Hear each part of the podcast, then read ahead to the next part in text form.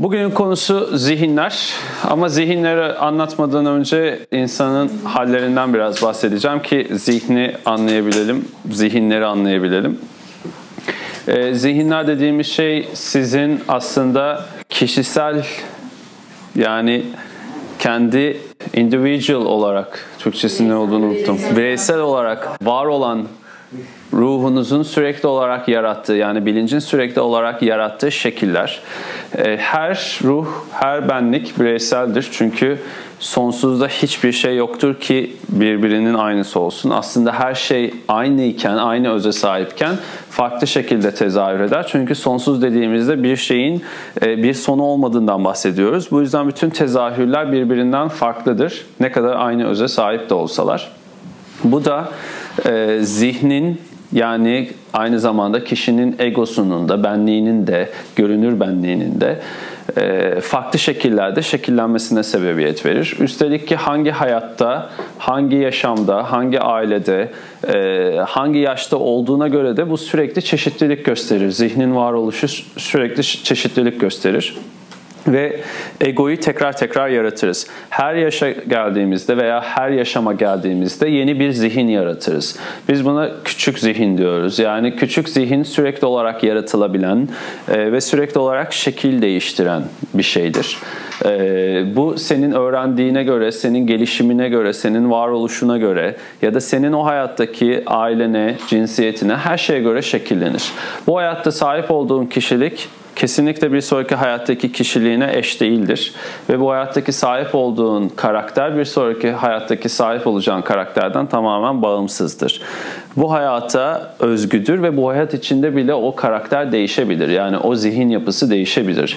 Yaşadığı deneyimlerle veya yaptığı pratiklerle o kişilik, o benlik değişebilir.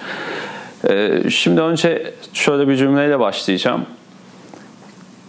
Kişi önce der ki benim derdim ben ne değil benim derdim sen ne. Yani önce bunu daha ilahi bir boyutta söylüyorsa, dini bir boyutta bunu ele alalım. Benim derdim ben ne değil, benim derdim senle. Ben sana kavuşmak istiyorum. Ben e, seni seninle olmak istiyorum. Ben seni bilmek istiyorum.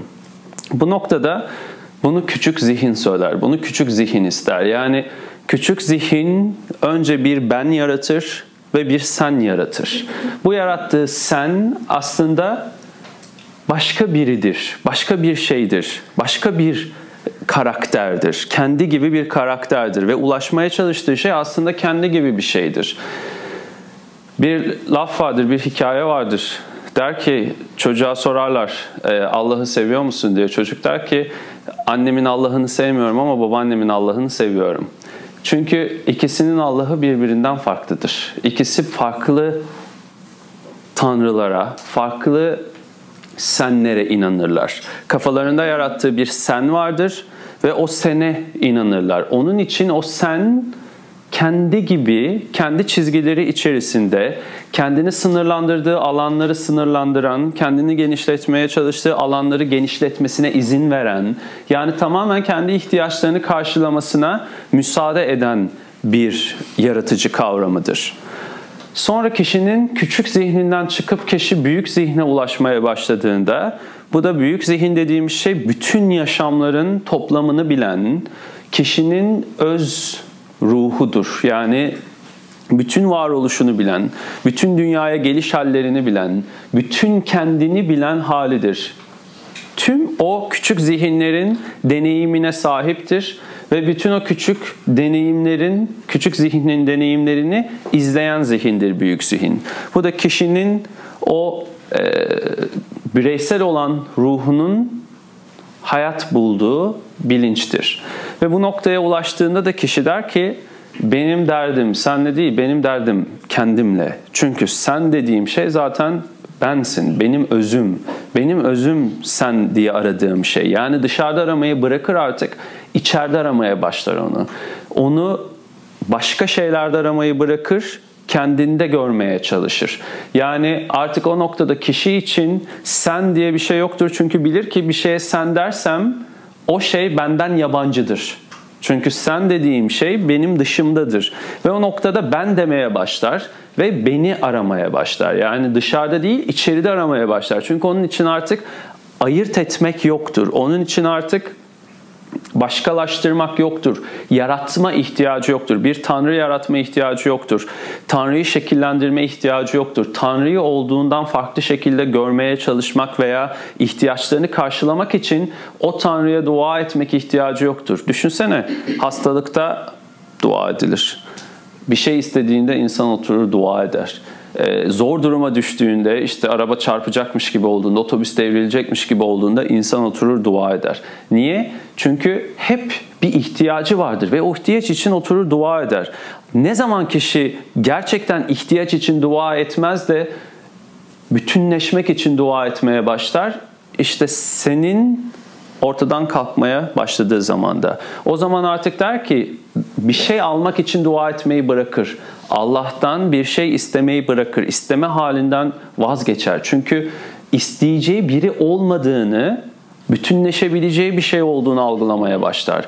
Ve orada büyük zihin artık der ki bana bak, kendine bak, bene bak. Çünkü sen dediğin şey aslında yabancı bir şey. Yabancılaştırmak istediğin bir şey. Çünkü yabancılaştırmak küçük zihnin işine gelen bir şey. Küçük zihnin ihtiyaç, ihtiyaçları var. Büyük zihinse nereden geldiğini ve nereye gitmeye çalıştığının farkında. İhtiyaçlarındansa ihtiyaçlarından, ihtiyaç kavramından arınmaya çalışan ve benleşmeye çalışan, bütünleşmeye çalışan kısım. Ve bunun ötesinde de Purusha var. Purusha dediğimizde asıl saf bilinç yani e, senin kendi bireysel zihninin bile ötesinde, bireysel bilincinin bile ötesinde olan evren bilinci, bütünlük bilinci. Yani sonsuz halin kendisi. Ve Purusha da kişiye beni bile aramayı bıraktırır. Kişi ne zaman ki Purusha ile yani öz benliğiyle önce bağlantı kurar ve ben dediği şeyi ayırt etmeye başlar. O noktada kişi artık benim bile aranamayacağını, benim bile ulaşılamayacağını sadece olunabilinecek, bırakılabilinecek ve üzerine aslında mesai harcanamayacak bir şey olduğunu fark eder. Bu da işte Purusha'nın artık ortaya çıkma halidir. Yani bu da ben dediğimiz zihnin de ötesinde olan benin bile olmadığı nokta. Ee, Mevlana'nın, Rumi'nin hiçlik dediği alan. Yani artık aslında orada hiçbir şey yok. Ben de yani hiçbir şeyden yoktan kasıt bireysel hiçbir şey yok artık. Ben dediğin nokta bile bir bireysellik var. Yani yine orada arayan bir atman var, bir özbenlik var. Bir şey orada yine beni arıyor. Ve o arayan kişinin ortadan kalkması Puruşa'nın ortaya çıkması demek. Yani artık arayan biri yok. Arayacak kimse kalmadı. Geriye sadece olan şey kaldı veya olmayan şey kaldı. Arayış varsa hep zihinlerden birisi devrede. Ya küçük zihin ya büyük zihin. Tabii ki e, bazen bu bilgileri bilmek insanda e, bu ifadelere sahip olmak şunu doğuruyor. O zaman işte sen yok ben yok biz hepimiz biriz o da yok işte bilmem ne. E, herhangi bir durumla karşılaştığında hemen bu ezber bilgi ortaya çıkıyor. Bu bilgi kendini ifade etmek için değil hangi zihinde olduğunu idrak etmek ve o zihinden bir üst zihne çıkmak için yol görmek için önemli. Yani ben eğer küçük zihindeysem ve bu hayattaki karakterimin peşindeysem, tabularım varsa mesela diyorsam ki işte Ahmet bunları yapmaz, Ahmet bunu yemez, Ahmet'in sevdiği şeyler şunlardır, Ahmet böyle davranana şöyle davranır. Benim bir çizgim varsa, bir kalıbım varsa, ben belli bir e, halin içindeysem, yani belli bir sınırın içindeysem ve ona göre davranıyorsam işte küçük zihne göre hareket ediyorum. Bu hayatta da bir senaryoya dahil oldum, bu hayatta da üzerime bir rol aldım ve o kişiymiş gibi davranıyorum. Küçük zihinde kendi rolümü oynuyorum. Kişi ne zaman bunu fark eder? Küçük zihnin ona verdiği rolü. O noktada küçük zihnin içinden, onun kalıplarından çıkıp kişi önce özgürleşmeye ve daha büyük olan, bütün o deneyimlerin toplamında olan ve kendini sınırlandırdığı alanın dışına akan büyük zihne ulaşmaya çalışır. Örneğin Müslüman bir ailede doğdunuz ve küçük zihin Müslüman çizgilerini seçti. Çünkü aile Müslüman, toplum Müslüman ve doğal olarak sana ne öğretiliyor? Bunun doğru olduğunu, bunun e, asıl yol olduğu vesaire. Ve bunu kabul etmek de en doğal şey. Çünkü öğretilen şey bu. Ya da Hristiyan bir ailede doğdun, İtalya'da doğdun, Katoliksin ve sana onun doğru olduğu öğretiliyor. Ee, Müslümanlığın doğru olmayan şey, asıl Hristiyanlığın asıl olan şey olduğu öğretiliyor. Ve bunu ka- kabul etmen de çok doğal. İkisi de aynı doğallıkta çünkü ikisi de sana en uygun çizgileri sunuyor o toplum içerisindeki. Ve o toplum içerisine uyum gösterebilmen için sunulan şey sana en mantıklı gelecek olan da şey aynı zamanda. Etrafında bütün gördüğün örnekler çünkü Hristiyan. Burada da etrafında bütün gördüğün örnekler Müslüman. Doğal olarak bunlar çok kendinden gelişen seçimler de olacak. Yani bunu seçmek için ekstra bir çaba sarf etmene de ihtiyaç olmayacak. Eğer içinde başka bir şeyler yoksa, yani senin içinde başka bir şeyler yok ve buna karşı bir direncin yoksa doğal gelmiş bir bireyden bahsedelim. Ee, herhangi daha önceden bir pratiği olan ve başka bir yere gitme çabası olmayan bir bireyden. Şimdi bu bireyin bütün bu seçtiği rollere göre Hristiyan bir bireyin bütün gerçekleştireceği ritüeller ve ibadetler o dine göre olacaktır. Müslüman bir bireyin de bütün gerçekleştireceği ibadetler o dine göre olacaktır.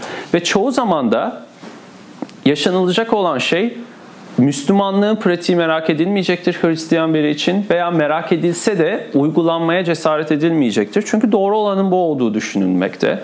Hatta çoğu kişi için zaten kendi dininin pratiğini bile devam ettirebilmek zaten zorlayıcı bir şey. Sürekli olarak o pratiği uygulamak. Yani sonuçta Müslümanlık pratiği dediğimiz şey sadece beş vakit namaz değil.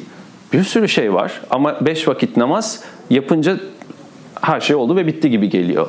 Oysa Müslümanlığın içinde, Kur'an içinde anlatılan bir sürü pratik var. Hayatın içinde insanlara davranış şeklinden kendine davranış şekline kadar bir sürü pratik var. Ve sadece yapılan pratik oruç tutmak, namaz kılmak vesaire değil. Yani görünür olan kısım değil. Bir de görünmez olan pratik var. Yani senin içinde gerçekleşen şey. Birisi sana e, sert bir tavırda bulunduğunda, seni kırdığında ona karşı nasıl tavır gösterdiğin, ona karşı kim olduğunda senin pratiğin. Bu da senin dinin. Ona karşı nasıl biri olduğunda senin kendi imanınla alakalı bir şey. Ve doğal olarak bu pratiği uygulamak zaten kendi kendine çok zor olduğundan ve vakit istediğinden başka bir dine ihtiyaç, duymay e, ihtiyaç duymayacak veya çok merak edemeyeceksin. Bu küçük zihnin sınırından dolayı aslında gerçekleşecek. Küçük zihin diyecek ki bu alanda kal. İhtiyacın olan şey bu. Şimdi burada küçük zihin haklı küçük zihni aşabilmek için burada gerçekten küçük zihnin sana yarattığı alanı deneyimleyebiliyor olman lazım. Yani küçük zihin dedi ki senin bu hayatta izlemen gereken şey Müslümanlık, yapman gereken şeyler. Şunlar bunlar. Örneğin işte doktor olman lazım ya da ayakkabı boyacısı olman lazım. İşte bu ailenin içinde büyümen lazım vesaire. Bunları gerçekleştirmeye başladığında, bunları hayata geçirdiğinde, bunları uygulamaya başladığında işte o noktada küçük zihin vazifesini yerine getirmeye başlıyor. Yani senin de aynı zamanda yarattığın karakter, üstüne aldığın kişilik yani survive edebiliyorsun, yaşayabiliyorsun ve gerçekleştirebiliyorsun yapman gereken şeyleri. Ve genel olarak bu şöyle nitelendirilir e, İslamiyet'te de. 30 yaşına kadar olan kısım aslında küçük zihnin kendini gerçekleştirdiği kısım. 30 yaşından sonra başlayan kısım küçük zihnin kendini büyük zihne bırakma hali. Yani daha büyük olan o öz haline e, gitme durumu ve kırkından sonra kişinin de büyük zihni artık kendini gösterme niyeti ve kendini gösterme çabasında olur. E, bu tabii kişiden kişiye değişen bir şey. Hani bu rakamlar herkes için net değildir ama e, doğal süreç budur. Yani kişi ekstra bir çaba sarf etmezse, ekstra hikayesinde bir kendini bulma gayesi yoksa, örneğin işte Name buna 21 yaşında başladı. Name için bu 30 yaşı değil ama Başka biri buna 40 yaşında başlıyor olabilir. Bu tamamen e, kişinin ne kadar kendine mesai harcadığıyla alakası var. Ve senin kendine harcadığın mesai aslında küçük zihnin vazifesini tamamlamak için. Küçük zihnin bu hayattaki görevini tamamlamak için. Ve o noktada küçük zihnin görevlerini tamamladığında şunu sorgulamaya başlıyorsun. Benim neden bu çizgilere ihtiyacım var? Benim neden bir dar bir alan içinde hareket etmeye ihtiyacım var. Çünkü artık ihtiyacın kalmamaya başlıyor. Artık sen küçük zihnin tezahürüyle bu hayatta ulaşman gereken şeyleri, deneyimlemen gereken şeyleri gerçekleştirmeye başladığında artık küçük zihin zaten büyük zihne dahil olma çabası gösteriyor. Yani seni bir arayışa çekmeye başlıyor. Seni bir fark edişe çekmeye başlıyor. Seni deneyimlerin içine çekmeye başlıyor. Seni öyle ortamlara çekiyor ki işte burası gibi bir şeyler duy, bir şeyler tetiklensin ve büyük zihnin içine dahil olmaya başla. Yani büyük zihinde ne? Senin asıl yolculuğunu bilen, asıl haritanı bilen ve asıl gayesini bilen zihin. Niye geldim? Ve nereye gidiyorum? Bütün bu bilgiyi bilen ve bütün bu bilgiyi gerçekleştirme çabası içinde olan zihin. Ve sen büyük zihne ulaştığında e, hani şey cümlesi vardır ya insan e, kendini kendine bile bazen yüksekten bakar gibi bir e, ifade kullanırız ya halk içinde. Birbirlerine yüksekten bakmak, başkasına yüksekten bakmak. İnsan kendine bile bu noktada yüksekten bakar ama burada yüksekten bakmak kötü bir tabir veya işte şey bir tabir değil. E, olumsuz bir tabir değil. Kendine yüksekten bakmaya başlarsın gerçekten. Çünkü artık kişiliğin altta kalır. Kişilik artık küçük kalmaya başlar ve kendini küçük görürsün gerçekten ama bu küçük görmek e, aşağılık görmek anlamında değil. İlk gördüğün küçük zihin şunu söyler. Koskoca evrenin içinde ben küçücük bir parçayım. İlk küçük zihnin bütün algısı budur. Büyük bir toplum içinde küçücük bir birey olmak. İşte 70 milyonun içinde tek bir kişi olmak. Küçük zihnin yeri budur. Ve büyük zihin artık onu çok küçük görmeye başlar. Gerçekten o 70 milyon içinde bir kişidir. Çünkü büyük zihin 7 milyardır. Büyük zihin herkestir. Büyük zihnin büyük zihin kendini büyük görür çünkü büyük zihin bilir ki ben büyük bir evrenin içinde küçük bir şey değilim.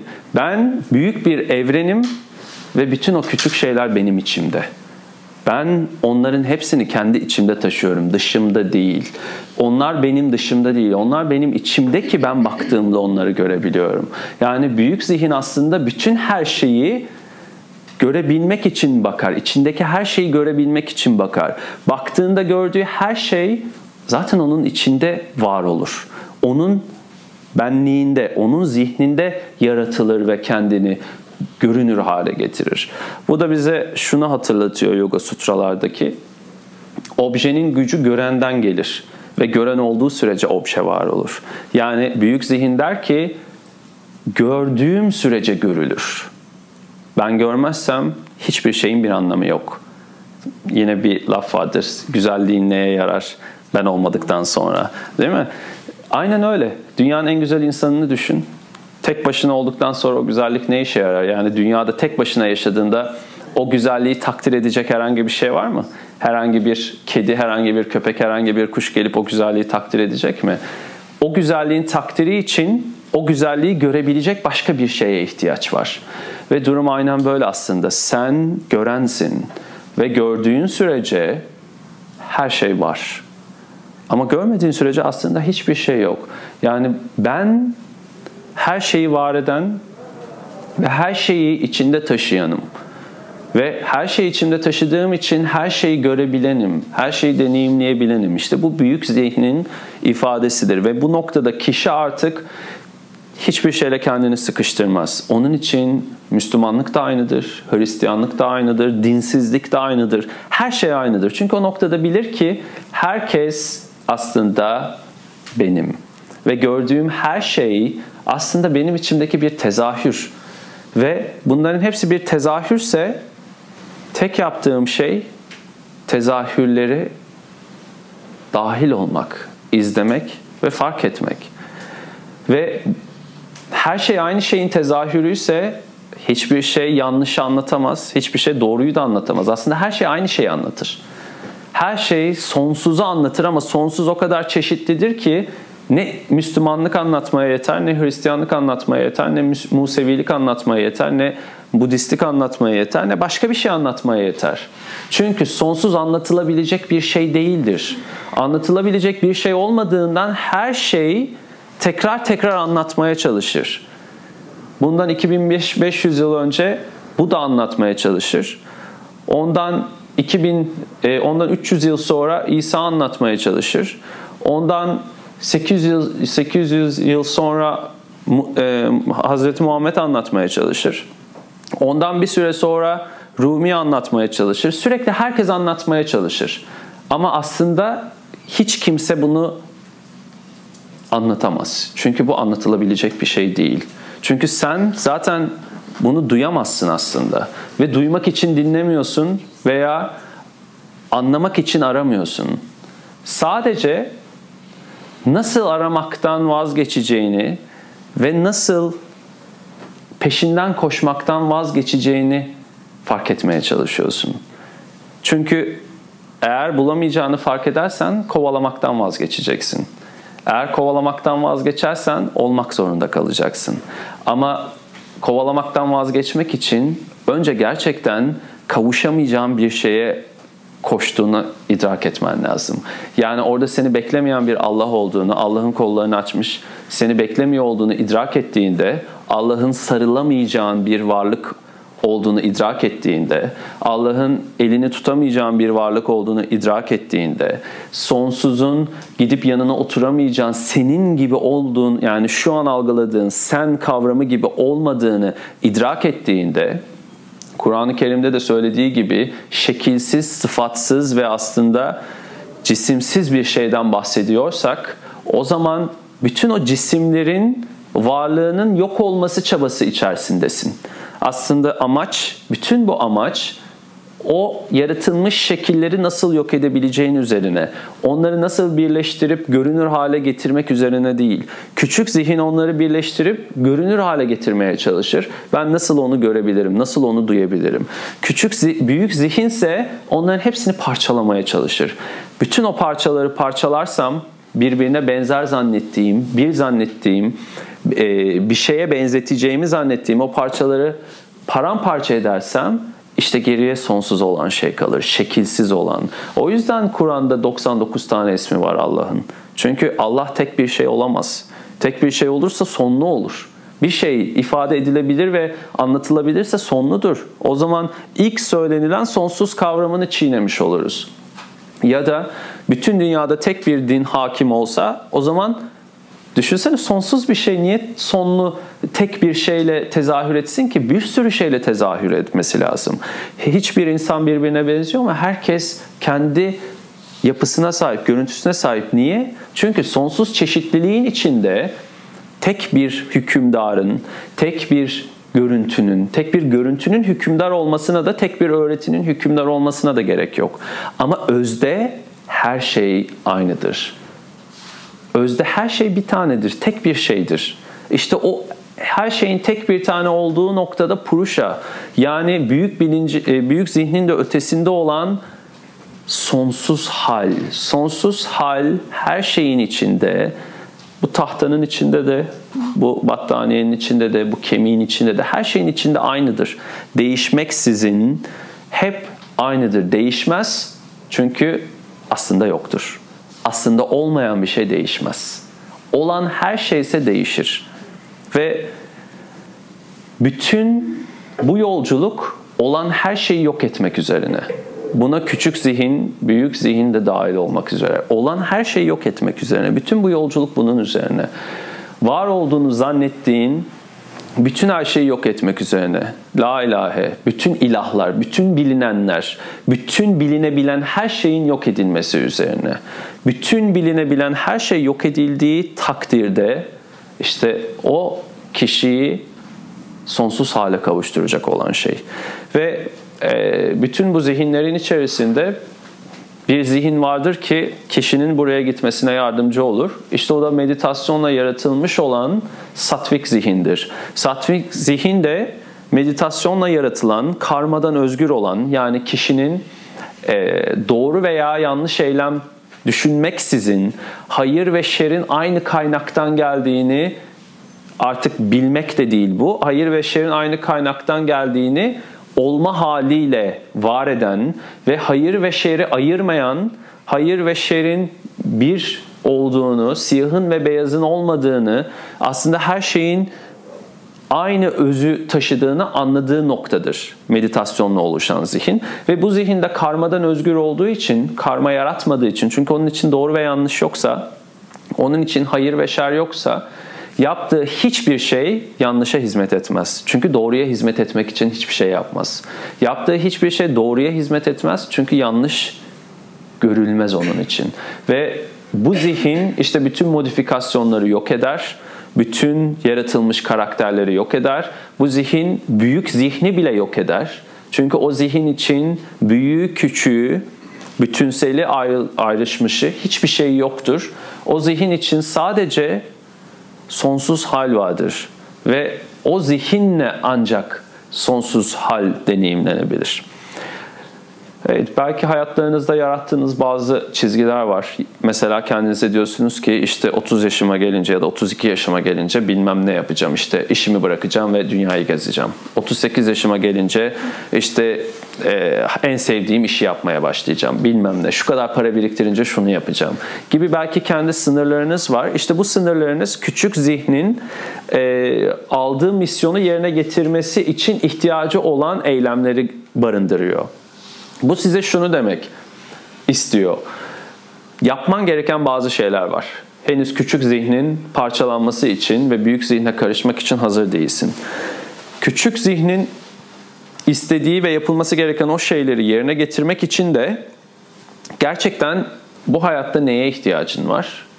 Ve gerçekten 38 yaşında işte istediğin şeyi yapmaya başlayana kadar neleri tamamlaman gerekli ve bunlar gerçekten tamamlanmalı mı ona bakman lazım.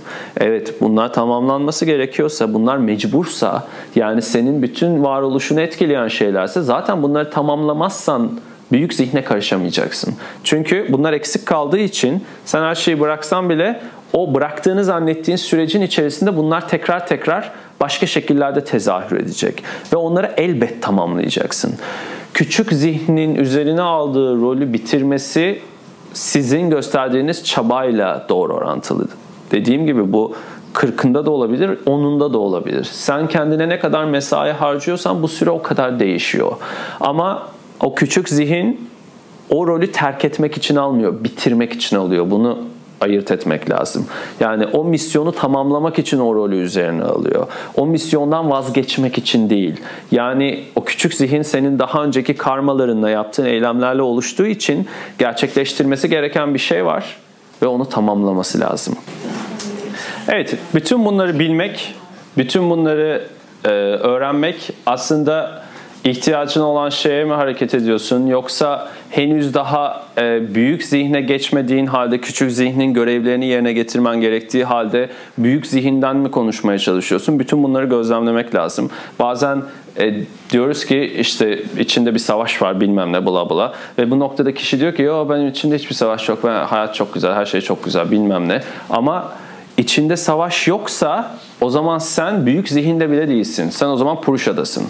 Yani her şey e, doğru yok, yanlış yok, savaş yok, barış yok. Her şey çok e, şey halde, e, sonsuz halde var oluyor. Kişi küçük zihinde olduğunu görmediği noktalarda, küçük zihinde olduğunu bile fark etmediği noktalarda olumsuz olan şeyi kabul etmeme veya e, negatif gözüken şeyi kabul etmeme. Savaş mesela olumsuz gözüken bir şey değil mi? İçinde bir savaş var.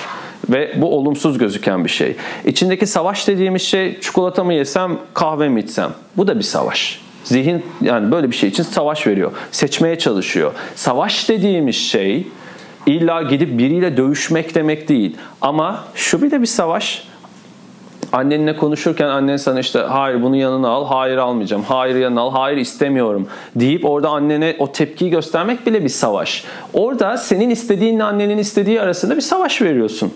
Savaş dediğimiz şey bir şeye karşı istediğin şeyi gerçekleştirmek için direnç göstermen ve ne istediğine karşı da devamlı olarak değişikliklere uğrama halin. Sürekli istediğin şeyin değişmesi, beklediğin şeyin değişmesi. Örneğin bugün eve gidersin yumurtalı bir yemek beklersin. Canın yumurta yemek ister. Yarın da öyle bir gün geçirmişsindir ki yumurtayı görünce miden bulanıyordur. Eve gidince yumurtalı yemek olunca sinirlerin bozulur. Niye yumurtalı yemek yaptın deyip söylenebilirsin bile. Bu değişken bir şey. Bu seninle birlikte, senin değişiminle birlikte o günkü ihtiyaçların da değişiyor. Aslında ihtiyacın olduğu her her an bir savaşın içerisindesin. Çünkü ihtiyaç dediğimiz şey zaten dualitenin savaşı. Yani sıcak mı olsun, soğuk mu olsun, iyi mi olsun, kötü mü olsun, doğru mu olsun, yanlış mı olsun? Bunların hepsi zaten savaş. Savaştan kastımız burada kişinin kendini arama hali, kendine yolculuk hali, kendini görme çabasında olma hali. Bir hikaye düşünelim. Birisi aranızdan herhangi bir tanesi bir ormana bırakılıyor ve ormanda tuvalet bile yok. İşte yiyecek bir şeyin bile zar zor buluyorsun. Ee, ve bu ormanın içerisinde vakit geçir yani bu orman içerisinde kaldın ve önümüzdeki 3 ayı orada geçireceksin. Düşünsene bütün konfor alanın orada yok. Bu nasıl bir durum? Zorlayıcı bir durum değil mi? Yatacak yatağın yok. Ee, tuvaletin yok. Bir şey bulmak için su ihtiyacın için araman lazım. Yemek ihtiyacın için araman lazım ve hani yemek ihtiyacı dediğin şey gidip kendine pilav yapıp yemeyeceksin ya da yumurta kırıp yemeyeceksin. Ee, burada bahsettiğimiz alan zorlayıcı bir alandan bahsediyoruz. Bu çoğu insan için genel olarak da yani bu alandan bahsetmiyorum. Çoğu insan için bu bir felaket değil mi? Böyle şu anki şehirde yaşayan insanlardan bahsediyorum. Böyle bir alan içine düşmek çok zorlayıcı. Hatta yatağın olmadığı ve tuvaletin olmadığı bir yerde kalmak zorunda olduğunuzu düşünün bir gece. Bu bile zorlayıcı. Tuvalet yok ve yatak yok. Çişin geldi ne yapacaksın? Sokağa çıkıp işeyeceksin. Hatta insanlar bunu bile geçtim. Bazı otellerde kalıyorlar çok pis vesaire. O gece bile kabus gibi geçiyor. Bir öğrencim anlatmıştı. Endonezya'da bir otelde kalmışlar zamanında.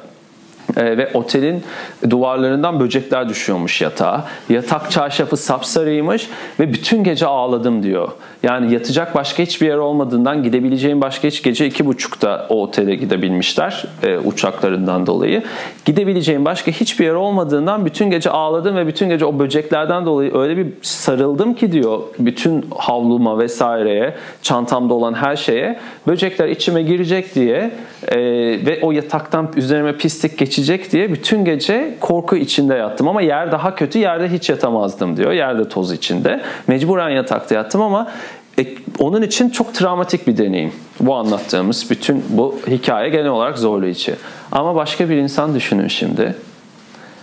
Bütün bu yarattığı kalıpların ötesine geçmeye çalışan ve bütün bu yarattığı kişiliklerin, bütün bu yarattığı alanların, kendini rahat hissettiği her şeyin ötesine geçmek için gidip ormanda yaşamaya başlayan ve ormanda yaşadığı için her saniye şükran duyan, her saniye kendine bir adım daha yaklaşan, aç kalmaktan, susuz kalmaktan ve bunların hiçbirine ihtiyaç duymamaktan veya bunların hiçbirinin peşinde koşmamaktan dolayı her saniye özgürleşen o insana oradaki geçirdiği süreyi sorduğunuzda o insan diyecek ki o süre benim kendimle olduğum, benim kendim olduğum ve benim kendime yol aldığım en muazzam an. Çünkü o insan için bu ihtiyacı olan aradığı bir deneyim. O kişinin öz benliğine olan yolculuğunu besleyici bir deneyim. Çünkü o kişinin yolculuğu oradan geçiyor. Ama diğer kişi içinse oraya gitmeyen öz benliğinin o kadar yaklaşma çabası, onun gibi yaklaşma çabası içinde olmadığından henüz onun içinse zorlayıcı bir şey. Çünkü öz benliğine yaklaşması için orada yok etmesi gereken şeyler var. Fakat küçük zihnin henüz deneyimlemesi gereken şeyler olduğundan o alan onun için işkence. Çünkü o kişinin zaten orada olmaması gerekiyor. O kişinin olması gereken yer bu hayattaki misyonunu gerçekleştirebilecek, senaryosunu gerçekleştirebilecek, hikayesini tamamlayabileceği yer. Şimdi bu şu demek değil. Öbür kişi çok bilge ve çok ermiş ve diğer kişi de sığ demek değil. Bu kişinin ihtiyacı senaryosunu tamamlamak demek. Öbürünün ise ihtiyacı yine senaryosunu tamamlamak demek. İkisi de aynı şeyi yapıyor. Senaryolarını tamamlamaya çalışıyorlar. Ve ikisi de senaryosunu tamamlamaya çalışıyorsa biri daha iyi, biri daha kötü değil. Sadece şunu söyleyebiliriz. Bu kişi sınırsızlığa kaynaşmaya, kaynamaya, sınırsızlığın içine e, nüfus etme halinde. Bu kişi ise başka şekillerde sınırsızlığın içine nüfuz etme için hazırlanma halinde belki. Ya da o da e, sınırsızlığın içine nüfuz etmek için e, adım atma halinde. İkisi de aslında aynı şeye hareket ediyorlar. Sadece saat gibi düşünün. Yelkovan ve akrep. Birisi daha hızlı hareket ediyor, birisi daha yavaş hareket ediyor ama ikisi de saati gösteriyor değil mi? İkisi de başka bir şey göstermiyorlar. İki insanın yaptığı şey de aynı. İkisi de sonsuzu gösteriyor. İkisi de sonsuz. İkisi de başka bir şey değil. Sadece tezahür halleri farklı. İkisi de biri sınırsızlığın, sonsuzluğun farklı bir tezahürünü gösteriyor. Aslında sonsuz zaten. Sadece sonsuzun içindeki sınırlı hallerin tezahürünü gösteriyor. Diğeri ise sonsuzun içindeki sınırsız hallerin tezahürünü gösteriyor. İkisi de birbirinden değerli veya değersiz değil. İkisi de birbirinden sonsuz veya sonlu değil. İkisi de aynı sonsuz. Sadece gösterdikleri sınırlar farklı. Gösterdikleri alanlar farklı. Biri aydınlanmış, diğeri aydınlanmamış demek değil bu. İkisi de sonsuz. Bu noktada bazen çok sığ gelen gözümüze şeyleri eleştirirken ve aşağılarken veya e, ayrıştırırken ya da yabancılaştırırken bir şeyi unutuyor olabiliriz. Sonsuz bir şeyi eleştiriyorsun, sonsuz bir şeyi aşağılıyorsun ve sonsuz bir şeyi küçük görüyorsun. Çünkü sonsuz bir şey ancak böyle görülebilir.